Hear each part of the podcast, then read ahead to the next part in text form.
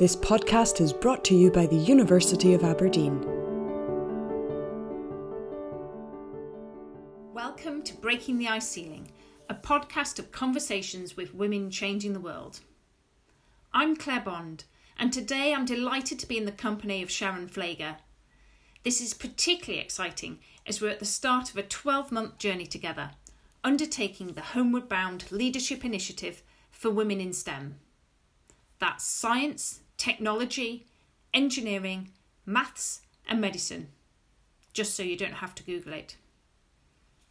We will try to be acronym free on breaking the ice ceiling, but I make no promises.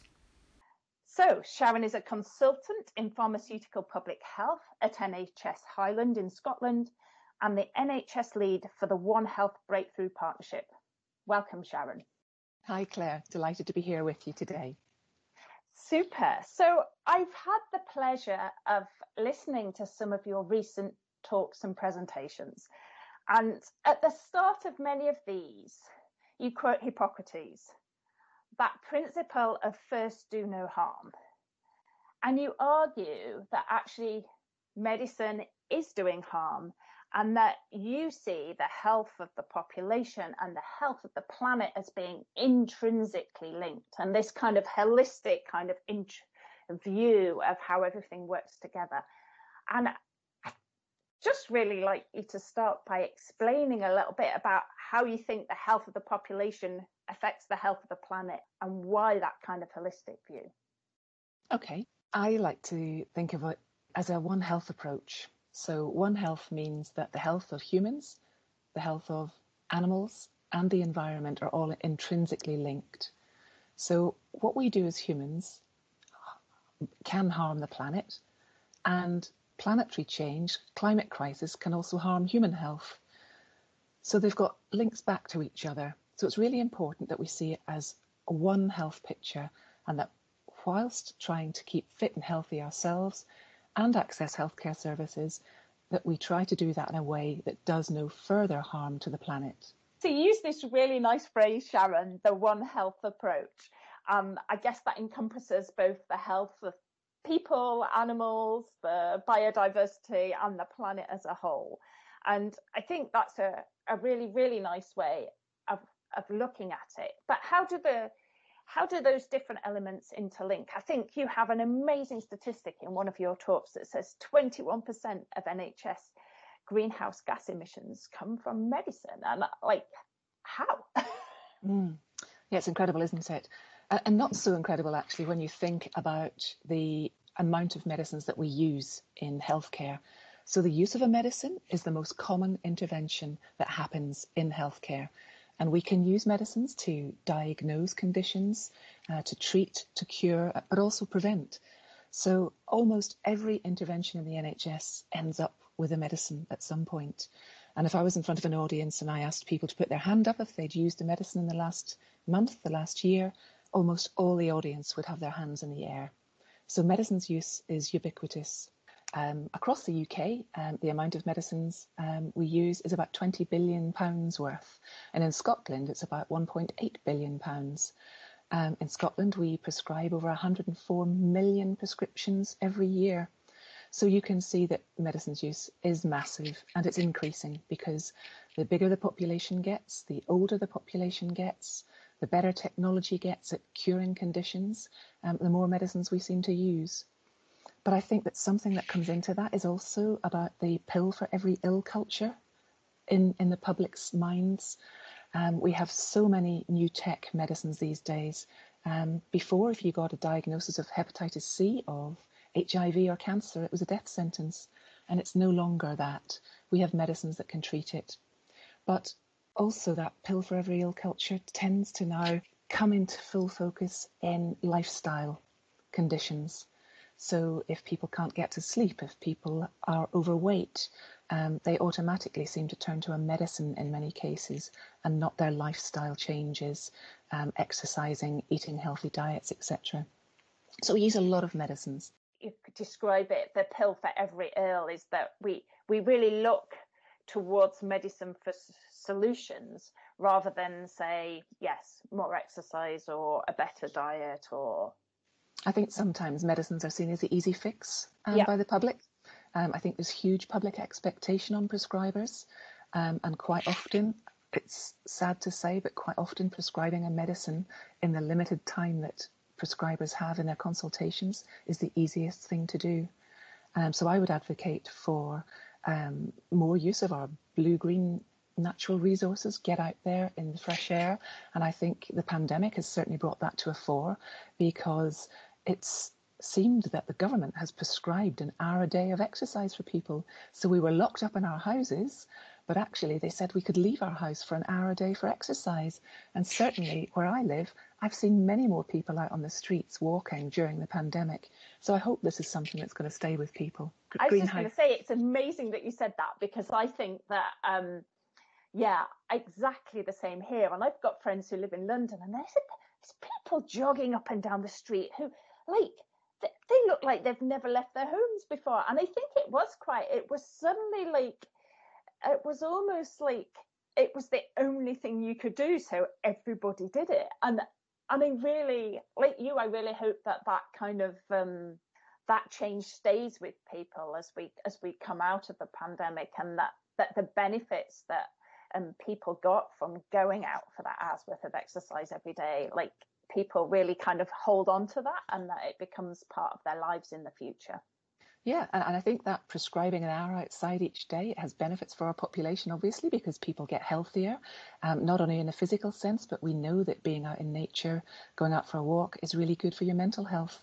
And uh, we, we also are acutely aware that the pandemic has had a huge impact on people's mental health.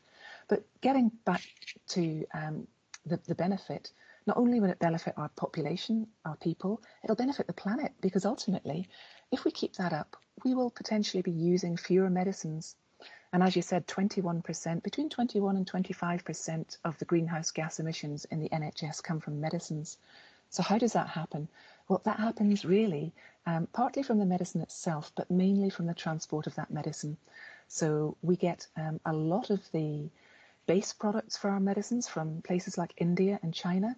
So we're transporting them from the other side of the world and then transporting them to all our healthcare facilities. So the fewer medicines we use, um, the less transport, the fewer greenhouse gas emissions we let out. Yeah, I think that's interesting, and I don't know if our listeners will will be aware, but we have this this concept called the life cycle analysis of, and that can be of any product or any activity. And um, so if you, I guess if you think of a drug, you think of all the research trials that it has to go through and all of the chemical kind of research that has to go into going into that drug. And then, as you say, it's then the manufacturer, the greenhouse gases we emit when we manufacture that drug, and then the transport of that drug to, to people's homes. So actually, when you when you look at the full life cycle from kind of initial concept through to getting that medicine kind of into somebody's house for them to take it is actually massive, which is, yeah, I guess something we don't really think about. It is, and, the life cycle is a really good analogy to use, Claire, because in a life cycle, there are obviously many points that we can make change. So many useful sites in that for interventions. Um, people will probably feel that they can't do a lot about the manufacturing of it or the licensing of it themselves.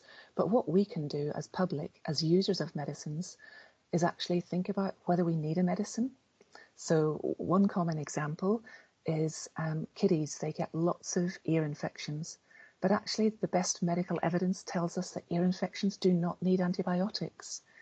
But as a mum of a screaming baby or a screaming toddler, all you want for them is to stop screaming and feel better. So mums tend to make that journey to their doctor to get a prescription. And prescribing for ear infections has gone down dramatically in the past years, but I think it's still a message that we've got to get out there that quite often a medicine isn't the right treatment for you. There are lots of other things we can do. So yeah. we can we can intervene ourselves in that part of the life cycle. And then another interesting thing, if we actually do get the medicine, um, when we take a dose of a medicine, um, the medicine actually, and along with its metabolites, comes out in our wee and our poo.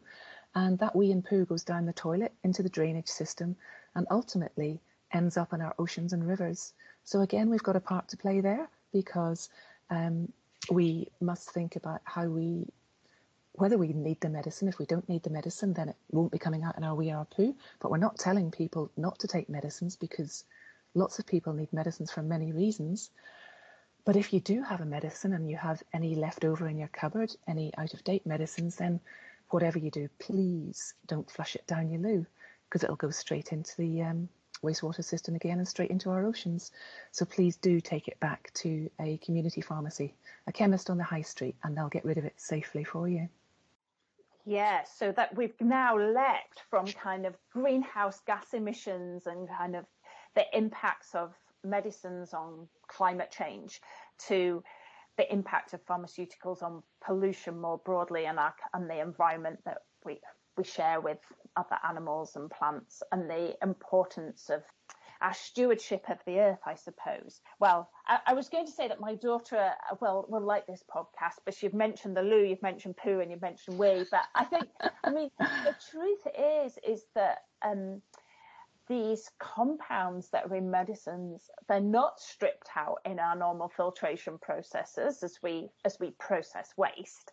Um, so they do get into um, the marine biodiversity and and they can make their way also back into the into the human food chain.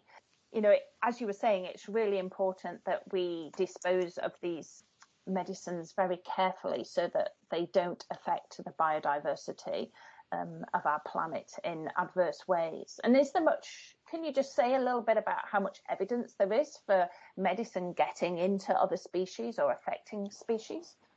Yeah, sure.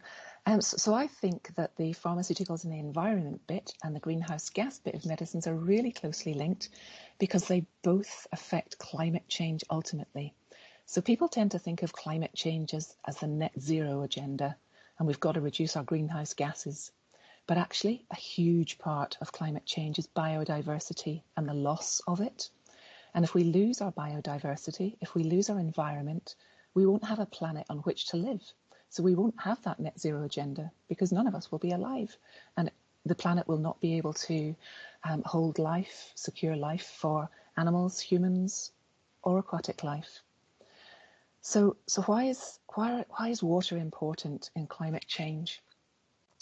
Um, that biodiversity actually, um, the the ocean itself holds ninety percent of all life on the ocean, all life on the planet. Sorry, and um, already we've lost quite a lot of the life in our oceans.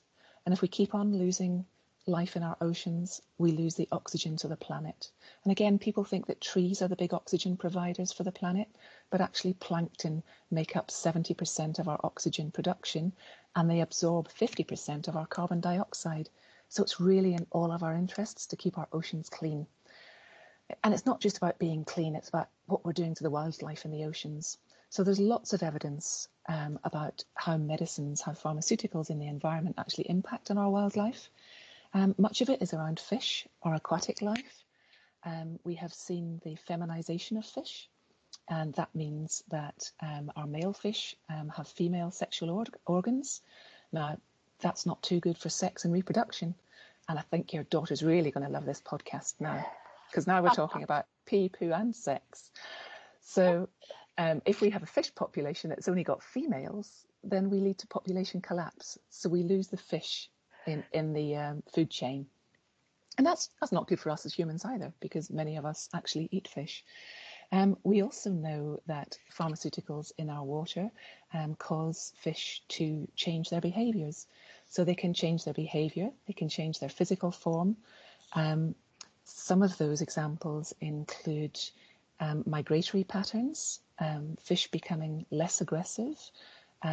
We have had an example of salmon smolts, so baby salmon, in our rivers being exposed to a drug called oxazepam, and that's one of the benzodiazepine family, um, one of our anti-anxiety drugs. And the thing with medicines is that they're designed to have a biological effect on humans and on animals. So they're going to still have that biological effect if they go into our, our oceans and our rivers. And what happened with these baby salmon was they took this anti-anxiety drug. Um, when we prescribe it in humans, we want to feel calmer. And of course, the baby salmons felt calmer as well. So what they did was begin to migrate much much earlier than they should have, and they left their riverbeds and went out into the sea, and that results in them being eaten up again. So they haven't got the development, they haven't got the maturity to fend for themselves. So again, that leads to population loss. But we also have evidence where sludge from our wastewater treatment plants um, is used to fertilize land. Now, if that residual sludge has got pharmaceuticals in it and it's laid on the land as a fertilizer, then it's going to be absorbed um, into the soil and into our vegetables. So there have been instances where carrots and lettuce, for example, do, do contain pharmaceuticals. And then as humans, if we eat those, um, it's another way of us ingesting uh, pharmaceuticals. So it, it is a worry. Um, we need to protect our oceans, our rivers, and the life that's in them. It's a, it's a very scary picture, actually, that you paint there, Sharon, of this. And uh, it's also a picture that I think, you know, takes us back to the start, and that it's that one health health of the population, health of the planet, health of life on the planet more generally, and our biodiversity, they are also intrinsically linked. And it's not just, yeah, that it's not just a simple single solution. Everything is interlinked, and we we all need to take care of, of what we're doing and think about the health of the planet as well as the kind of health of ourselves. Um, and I really like, for me, what one of the things that's coming out of this conversation is this kind of power of the collective effort. Um, so you can ask, you know, what what can I do for me? Do I really need to take that medicine? I've got this waste medicine. I can take it back to the chemist on the high street rather than flush it down the loo. Um, and you know, the bigger the bigger companies can look at their kind of supply chains and how they manufacture things to maybe decrease greenhouse gases there and how they also deal with their own wastes and activities. So, you know, there is this quite powerful potential for people to really work together at a lot of different levels to affect change.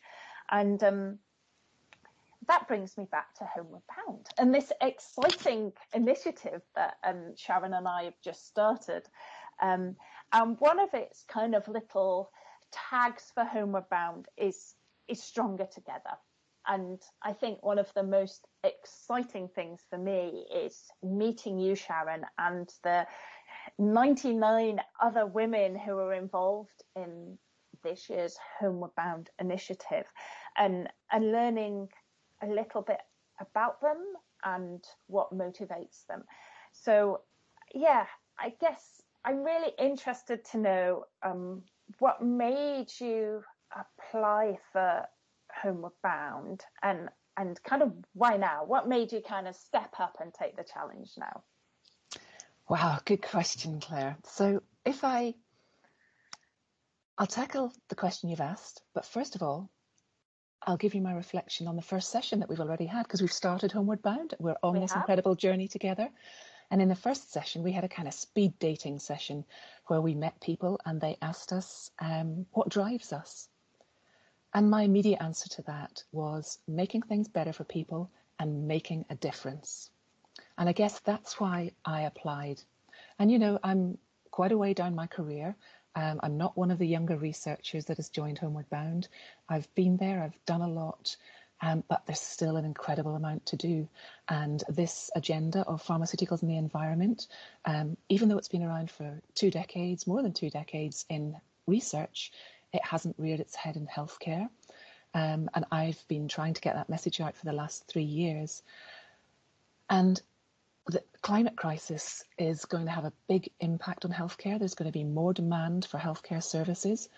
And with that demand, we have more opportunity to create even more harm for the planet. So I want us to have sustainable healthcare services, ones that help our patients, but ones that help our planet too. And I guess my strapline is um, my vision is that I want to do for pharmaceuticals in the environment, for medicine's use, what David Attenborough has done for plastics in the ocean. Now, it wasn't until David Attenborough showed us those heartrending photos of turtles um, being strangled by plastic necks, nets, fishing nets, um, by seagulls, stomachs being full of plastic that they'd eaten, that it really got to the hearts and minds of the population and people started to think of plastic as a serious issue. So I want people to start thinking of this as a serious issue. Um, don't want to scare people because medicines are very safe to take um, for humans and animals. Um, they do have this effect on the environment, but we can get around that. We can mitigate it. And some of the work that I'm working on is, is greening medicines use. So if we've got medicines, two medicines that do the same thing, cost the same amount of money to the NHS, I want to choose the one that's got the uh, less harmful impact on the environment. So there's stuff that I can do for prescribers, there's stuff that I can do for patients, I can work with the pharmaceutical industry, and I guess I just wanted to build that worldwide network of people who've got the same passion for climate change and for making a difference and for leading as women. And that's essentially why I've applied for Homeward Bound and why I'm finding it so exciting. Awesome.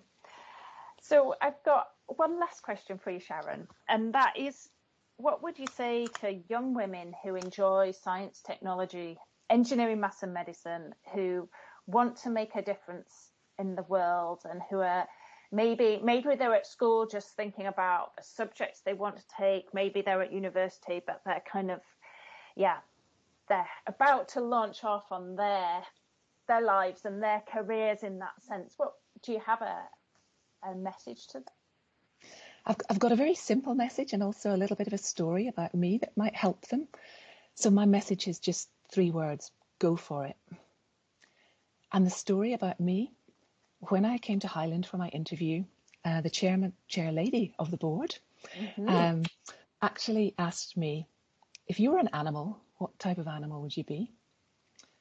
And I've probably got my um, my environmental biology wrong, but I said I'd be a woodpecker, so I'd be a bird. And she said, why why are you or why would you be a woodpecker? And I said, well, I think that I am a woodpecker because if something doesn't happen, if I've got a vision for something and that thing doesn't happen straight away, I just keep pecking away at it and I come from that tree at different angles until it does happen. So everything's possible. Everything's possible by young girls and young women.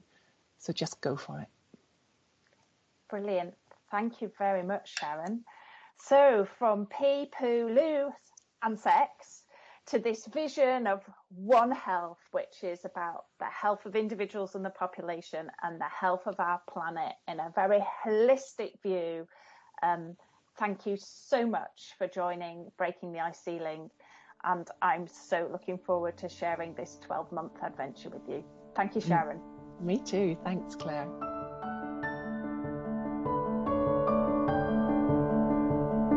This podcast is brought to you by the University of Aberdeen.